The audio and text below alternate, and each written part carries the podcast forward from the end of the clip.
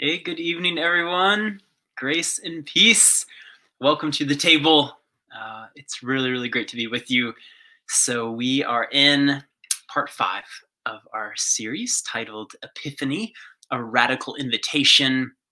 And the idea of the season of Epiphany in the church calendar is that it's a time to reflect on who Christ was and is, who he reveals God to be, and really what our response to that revealing is. So you can see that in many ways, Epiphany, the season of Epiphany, is the perfect follow-up to Christmas and in the season of Advent, because Advent is all about waiting and receiving something from God that we do not work for or earn. It's really a season of kind of contemplation of grace.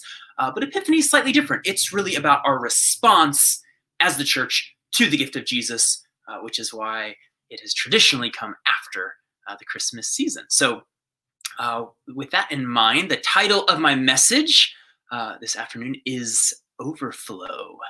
Overflow. We have a few different scripture readings. And the first is from Isaiah 40, verses 28 through 31. The second is from 1 Corinthians 9:19, and the third is Mark 1:29 through 31. But I'll go ahead and start with Isaiah. It says, "Do you not know? Have you not heard? The Lord is the everlasting God, the creator of the ends of the earth. He will not grow tired or weary, and his understanding no one can fathom. He gives strength to the weary and increases the power of the weak. Even youths grow tired and weary, and young men stumble and fall. But those who hope in the Lord will renew their strength. They will soar on wings like eagles. They will run and not grow weary. They will walk and not be faint." It's a very famous passage from Isaiah. It's quite poetic and beautiful. So the second one is 1 Corinthians 9:19. Paul writes, "For though I am free from all, I have made myself a servant to all." And then finally, Mark chapter 1. "And immediately Jesus left the synagogue and entered the house of Simon and Andrew with James and John. Now Simon's mother-in-law lay ill with a fever, and immediately they told him," that would be Jesus, "about her. And so he came and he took her by the hand and lifted her up, and the fever left her, and she began to serve them." So one of the great spiritual disciplines in the Christian tradition is the practice of service, of serving others. This, of course, springs directly from Christ himself, who in a variety of places and times both spoke to this practice and even modeled it.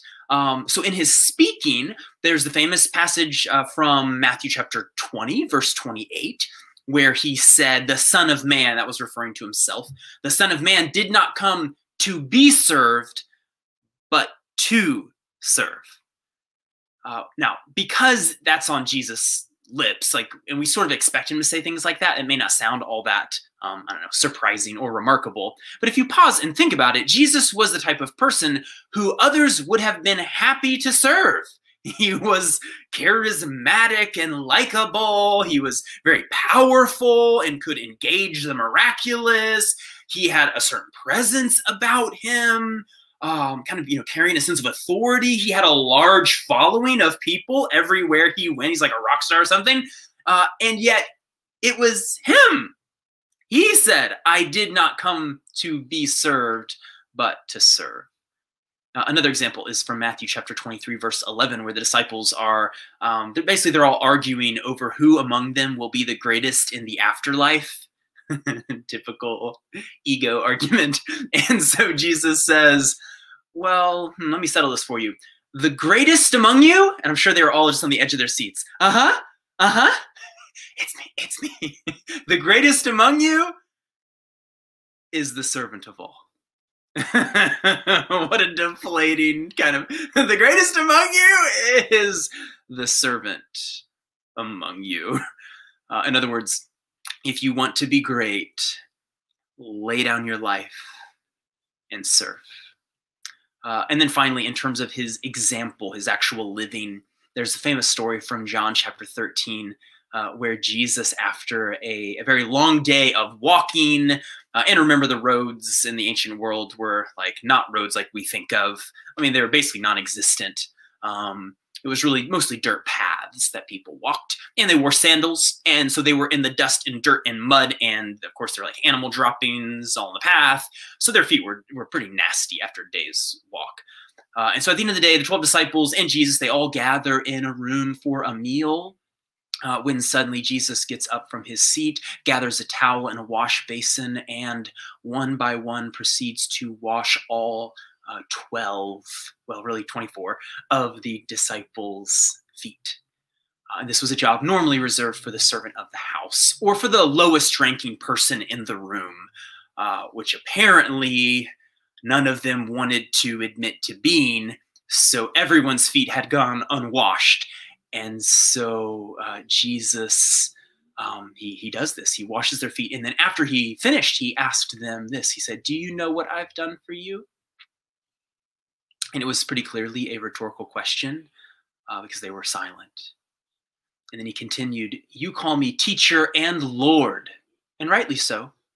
Now that I, the Lord, have washed your feet, you also ought to wash one another's feet."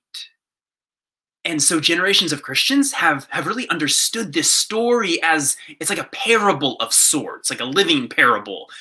In other words, it's less about literally washing each other's feet. I'm guessing you would all feel rather uncomfortable and awkward if every time you entered like a fellow Christian's house, they just insisted on washing your feet. So it's less literal. And now we see it as this profound metaphor, this profound example of who we are called to be. We are the foot washing people of the world. We are the servants of all. It's a beautiful statement. Very, very beautiful. And yet, like everything, it has its shadow side. And here's what I mean. It has been misunderstood. It has been at times misused and even abused. I mean, sometimes even by like manipulative church leaders who say things like, "Well, you can't say no to helping the church. You can't turn this down. You're a follower of Christ, the servant of all. And furthermore, you're to submit to your spiritual authority, me." But you can see there how that can get kind of like, it's like technically, yes, you are quoting Jesus, but there's something about this interaction that feels a little off. But it's not always church leaders. And I don't mean to imply like that's all church leaders are all doing that all the time. I hope that's not the case. But, sometimes though, it's not even about just leadership or something. It's often, it's just by well-meaning folks, but people maybe who are wired in a way where they really, they're pleasers, right? They're kind of hungry for love and hungry for approval. And those folks can often be very tempted towards a kind of misunderstanding of this invitation to be the servant of all, which is why, when some people hear statements like, "Be the servant of all," or "Lay down your life for others," what they hear, not necessarily what the Bible is saying, but what they hear, what they're interpreting, sounds something like this. So just to be clear, I'm not advocating for this. I'm saying this is what people hear. They hear, "We are the people who let others walk all over us. We are the people who do not know how to set boundaries. We are the people who live in deep fear of disappointing others. We are the people who serve to the point of total depletion and exhaustion, just giving. And then we serve some more. We are the people who feel chronically guilty for not doing enough. We are the people who must always say yes to helping and pretend to love it, even though we're dying a little inside. We're the people who believe that you can never tell the pastor or a church leader, "I'm sorry, no, I can't help out there." Now, what am I getting at with all this? Here's what I'm trying to get at. When the Bible speaks of serving others, It is not about serving from a place of exhaustion, guilt, or earning love and approval. That's the key. When the Bible speaks of serving others, it's not about serving. It's not trying to describe us serving from this place of exhaustion, guilt, or earning love and approval. Instead, it is about serving from a place of rest, a sense of calling, and a deep knowing that because I am loved, because I am valuable, because God calls me beloved son, beloved daughter, I am free. I'm free to be the servant of all without feeling diminished, without having my sense of agency robbed from me because no has been taken off the table. Like, no, that's not Christian service.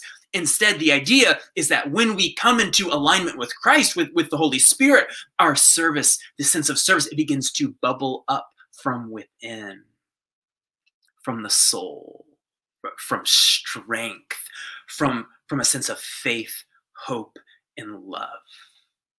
Can you hear the difference between that kind of service and something like this? Like, well, I better say yes, because if I say no, then they may not love me anymore.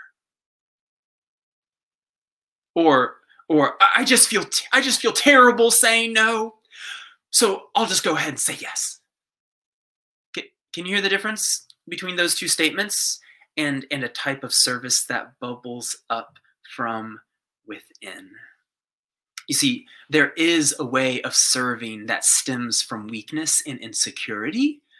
However, the type of service that Jesus is both talking about and modeling for us is service from a sense of strength, from calling, from great love and gratitude.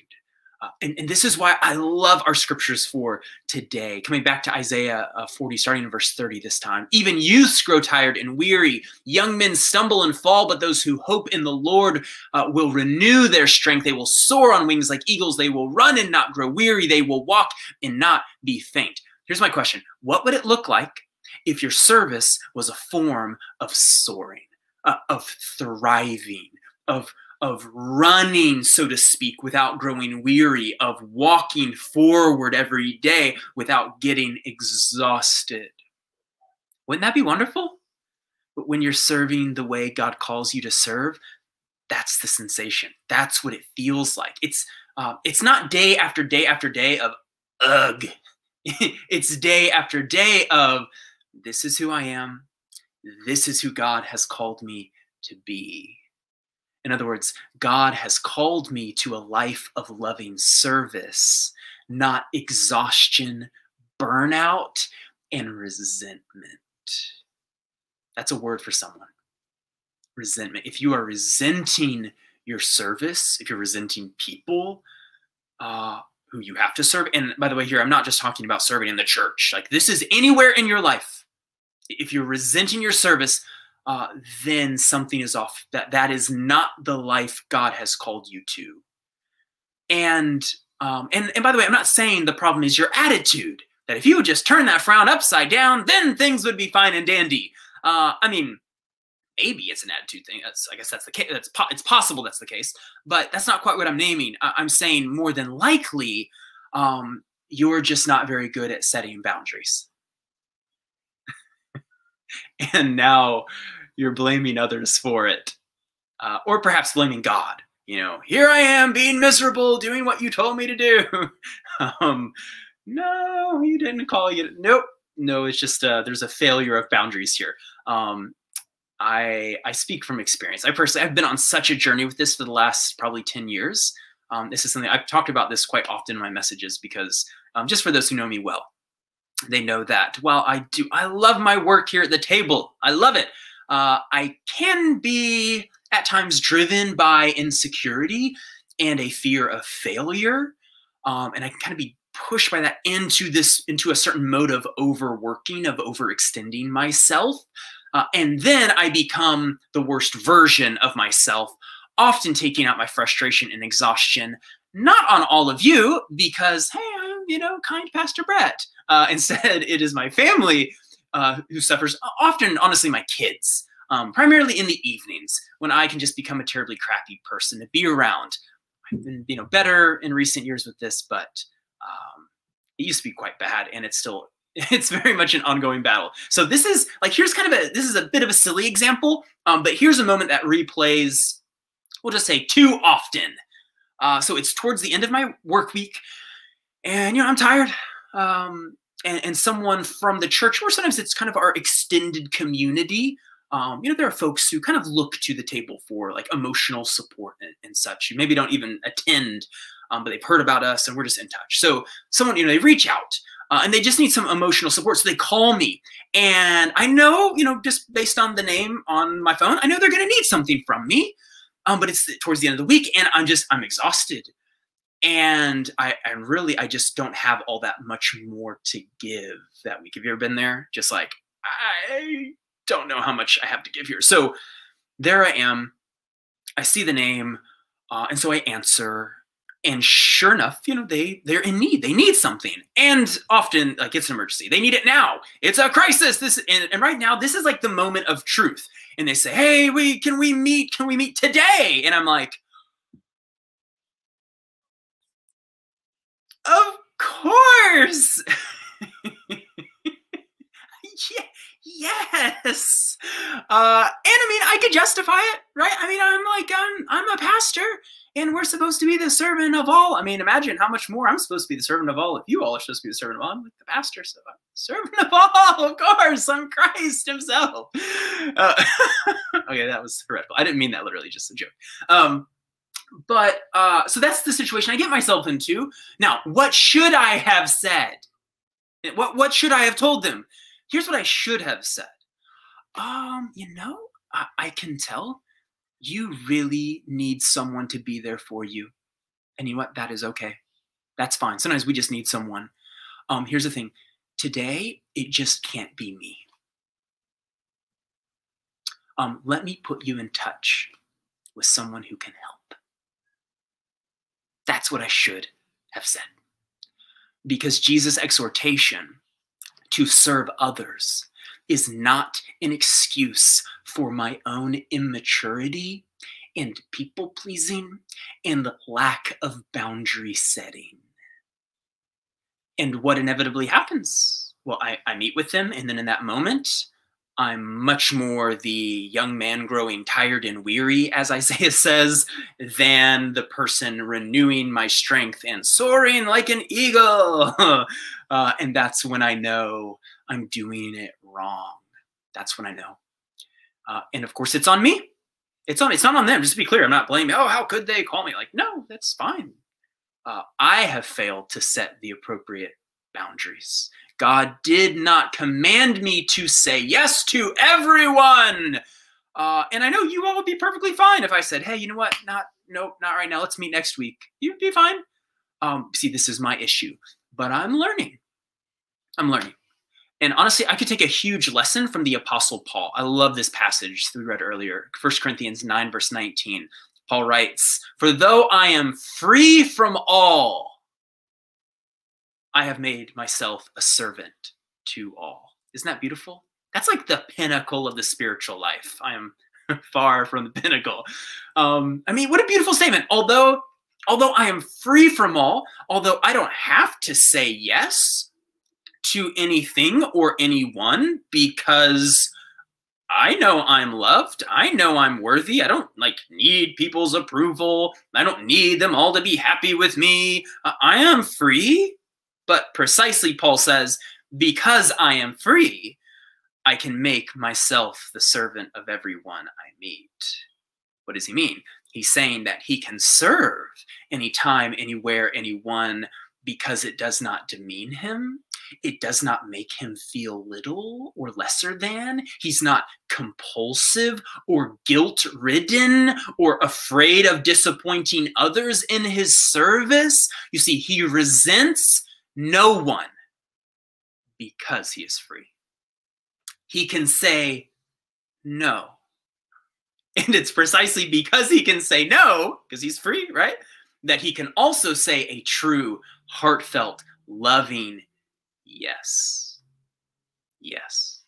And when we can operate in that mode, then our service, it flows like oil rather than grinding like metal on metal gears, which is honestly exactly what our gospel reading today from Mark chapter 1, verses 30 through 31.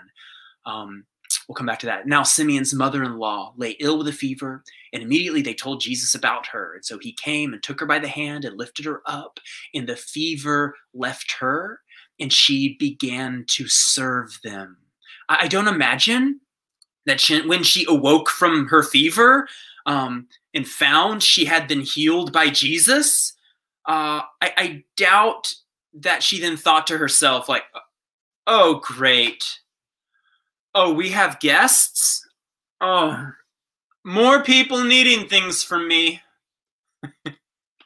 I don't know. I don't think that's it at all. Is that I imagine that Simon Peter's mother-in-law was overjoyed to live, right? Suddenly the world was bright and beautiful again. I mean, you know what it's like to recover from a sickness.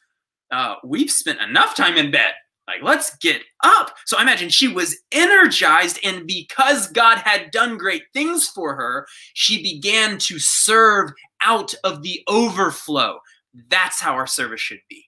It's springing up from within, from a place of joy, from gratitude. Let me sum it up like this. When we serve from the overflow, our service flows easily and lovingly. When we serve from the overflow, what do I mean by overflow? I mean from grace, from a sense of calling, from love, from, as Paul talked about, freedom. Then our service flows easily and lovingly. All right, so what's the takeaway? How should you live differently in light of this message? So my hunch is that you need to ask yourself these two questions. Number one, what do I need to let go of? In other words, where have I been serving with a growing sense of resentment rather than freedom? What do I need to maybe delegate or say no to? And this could be at work. This could be at home. This could be at church. Like if you're doing something and it is gears grinding, metal on metal, you are depleted and you are growing resentful. Again, as I said earlier, you're not doing the Lord's work, or at least you're not doing it in the right way. That's not what Jesus is talking about. So ask yourself, okay, what do I need to let go of? Or what do I need to rethink here? I mean, because maybe it's just that you need to do less of that thing. Like you're still called to do the thing. It's just, I need to back this off. And then go ahead and schedule a conversation with the appropriate person. So that's the first question. Okay, what do I need to let go of? Second question, what do I need to take up? See, this is about prioritizing. Who or what are you called to give attention to right now in this season of life? Because it shifts and changes over time, right? And sometimes you're like holding on to something from the past, it's like, oh, I just can't give that up. And it's gears grinding metal on metal. And meanwhile, it's because God's calling you to this new thing. So, okay, what am I called to give attention to now in this season? What would be the place of great joy for you to serve? And then start moving towards those people or that thing. One way to think about it is, go where the grace is. Go where the energy is. Go where the joy is. Amen? All right, so in place of a prayer, I wanted to take 60 seconds to thank some very special people for their service in this season. So to all of the teachers who have had your routines and rhythms upended by this pandemic, and you've been willing to sit with our kids each day and put yourself at risk so that they can learn, we see you. And we are so incredibly grateful. For the healthcare workers, thinking of doctors, nurses, other staff at hospitals and clinics, doctors' offices, as well as all of the first responders. We have a number of those at the table. Y'all are right on the front lines of everything with this pandemic battle. And again, we're so incredibly grateful for your service. We love you. Thank you. And now for the folks at the table, to all of our wonderful behind the scenes folks, I'm thinking of Candace Frank, who does all of our bookkeeping. Where would we be without Candace? I shudder to think. And Rob Mercado, who actually is just joined, is now starting to oversee our finance team. Thank you both so much. Kasha Watts, who handles all of our social media posts and digital marketing. It's not by magic that those show up, and I'm not doing it. She is doing it. And so I'm so grateful for you, my friend. To all of our volunteers in meetups, y'all, a round of applause for all of our meetup leaders. Here's ones who are presently leading. It's Daryl Adams with the men's meetup. It's Maggie Tilford and Maggie Porter with the teen group. Karen and Gary Minor, who are leading our pandemic support group. It's Sarah Johns and Glenda Bayron with our book club. It's Milagros Mikado and Nancy Purdy with the Be the Bridge racial reconciliation group. Y'all, I mean, over the last 10 months, y'all have been just rocks of connection in an ocean of disconnection for so many people. Thank you for your time and energy. We love you. And finally, Brittany Johnson with Kids Ministries. She's sending out that weekly newsletter that you all are getting. And Mindy Runnels for figuring out how to lead worship online. Gary and Scott with the tech team, and so many others on that team. And I mean, I could just keep going, but I just want to name just thank you. Even us, I think of Sarah Johns, Marissa Martinez, who are helping with our kind of hostess role in the background on Sunday evenings. Y'all, we're so blessed. I'm so blessed. My heart is full. I love this community. So I didn't want a message on service to, do the whole thing without recognizing this, just many people who are currently serving both in our church and beyond in our community. So God sees you. We see you. We love you. All right. That's all I got. Grace and peace.